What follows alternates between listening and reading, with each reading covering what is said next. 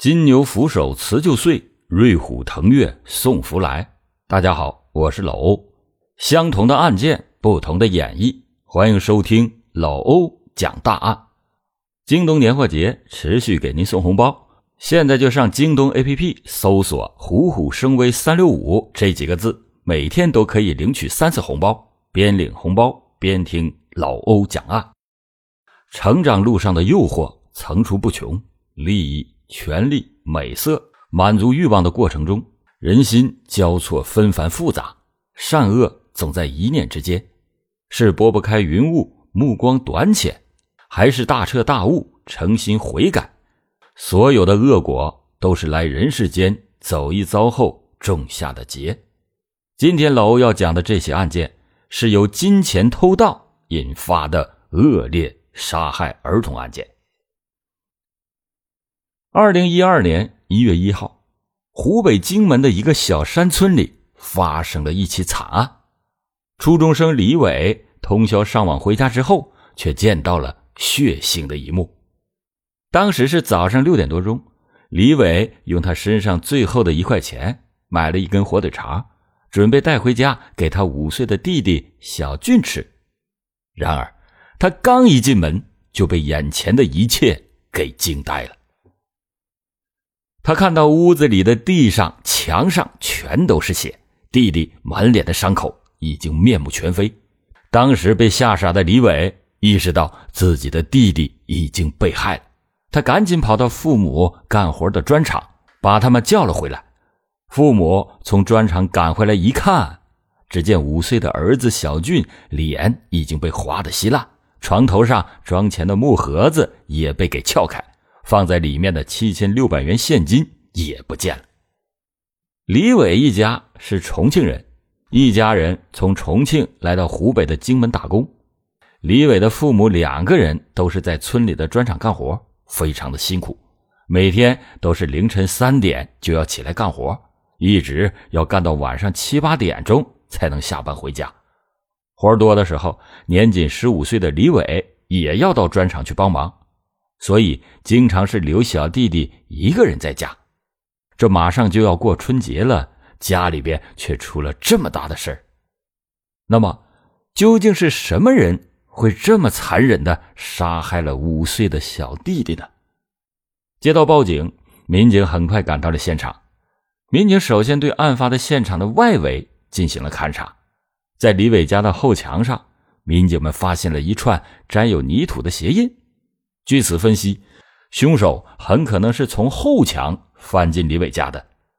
在案发现场，也就是李伟的家里，警方也发现了一些杂乱的脚印，但是除了床头的木盒子被撬之外，其他的地方没有被翻动过的痕迹，现场也没有提取到任何的指纹，这可以推断凶手是戴着手套作案的。而李伟弟弟的尸体真的是可以用惨不忍睹来形容：一是脖子上有明显的掐痕，二是头部有钝器伤，三是面部有锐器伤。民警初步判断，这是一起谋财害命的凶杀案。为了进一步了解情况，警方对附近的村民展开了走访，但却没有发现什么可疑人员。尸检的结果显示。李伟弟弟的死亡时间是在凌晨三点到五点之间，而这一段时间恰好是李伟和父母都不在家的时间。凶手进屋以后，作案的目标十分明确，就是李伟家放钱的木盒子。这说明凶手是非常了解李伟家的情况。李伟的父亲是凌晨三点十二分去上班的，而且李伟家住在郊区的一个小破屋里。不熟悉的人根本就不会去他劫财。如果要是熟人作案，那会不会是来寻仇的呢？毕竟，如果只是为了劫财，那没有必要杀害一个只有五岁的小孩。李伟的父亲说，他们平时很本分，没有得罪过别人。小俊是他们来到荆门之后才生的，由于他们平时基本没有时间照顾小俊，小俊。一直很懂事没想到却遭此厄运。警方再次回到现场勘查，这次在门锁上提取到了一缕细小的蓝色纤维，这很有可能就是凶手在破门而入时不小心刮到衣服留下的。那说明凶手很可能是穿了一件蓝色的衣服。同时，警方将现场提取的鞋印也拼出了一张完整的图片，鞋印四十二把。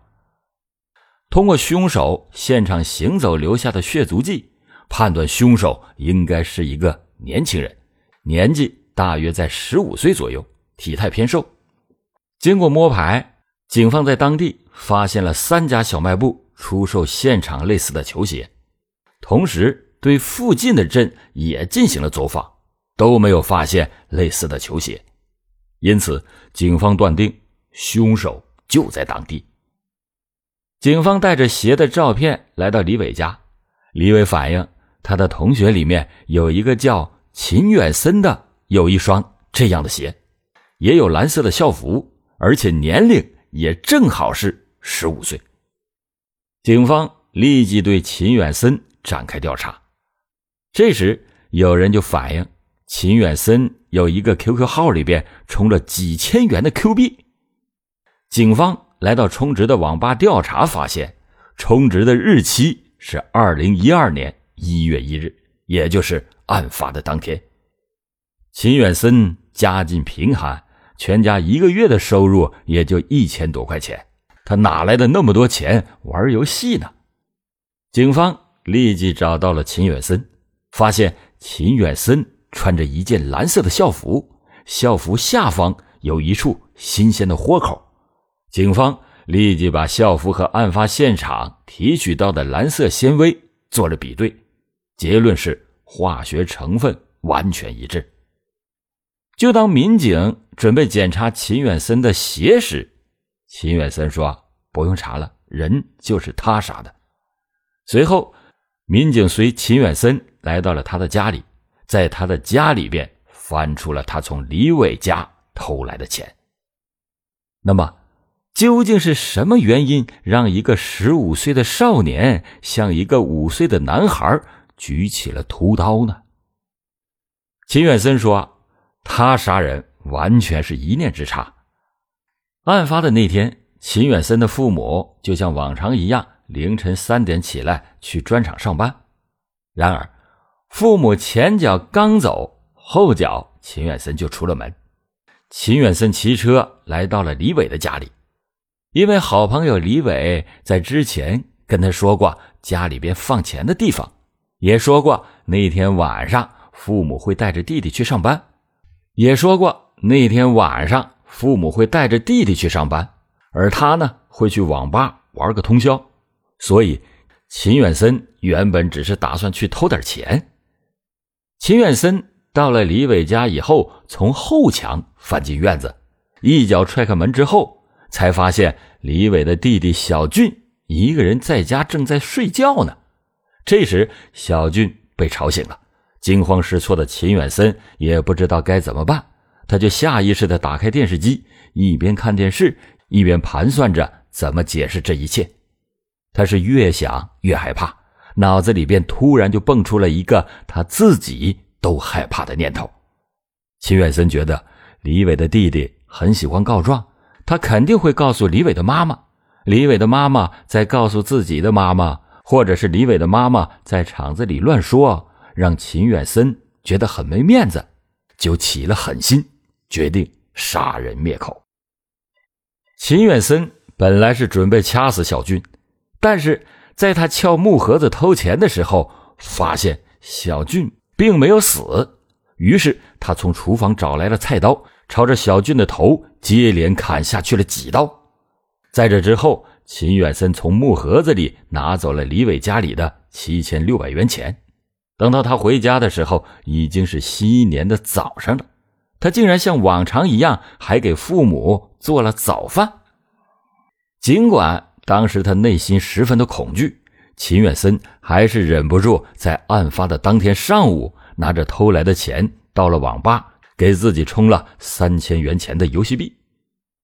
秦远森家一共五口人，除了父母，还有一个姐姐和一个龙凤胎的妹妹。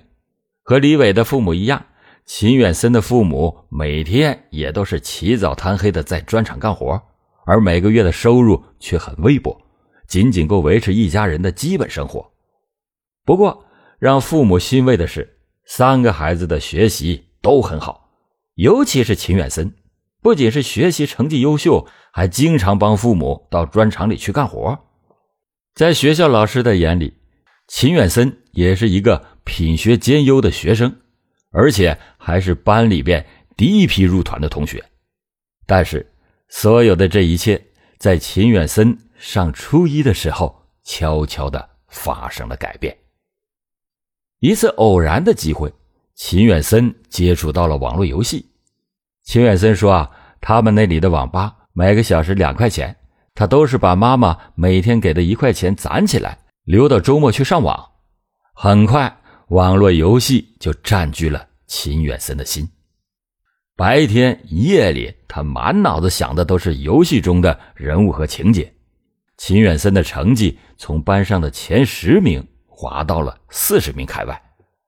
当时班主任是看在眼里，急在心上，老师不止一次的找秦远森谈话。可是班主任的话，秦远森怎么也听不进去。班主任就只好找到了秦远森的母亲。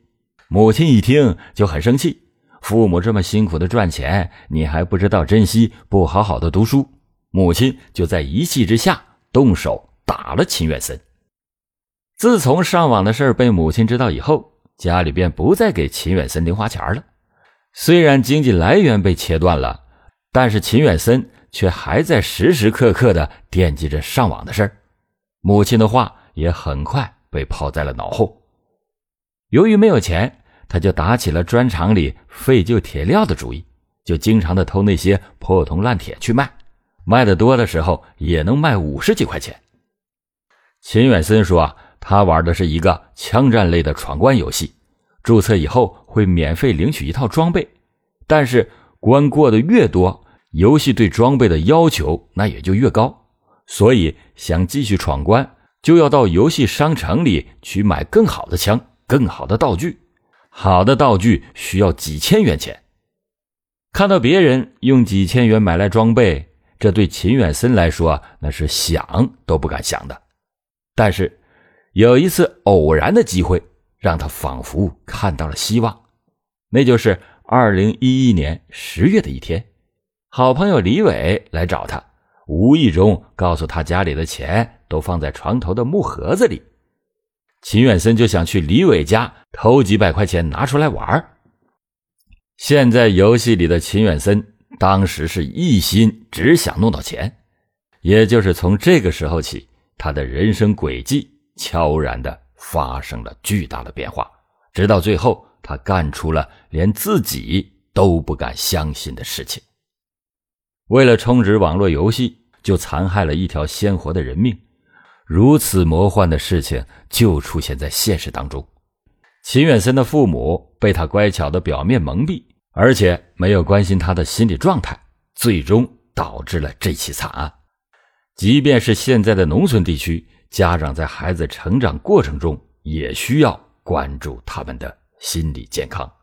好了，感谢您今天收听老欧讲答案。老欧讲大案，警示迷途者，唤醒梦中人。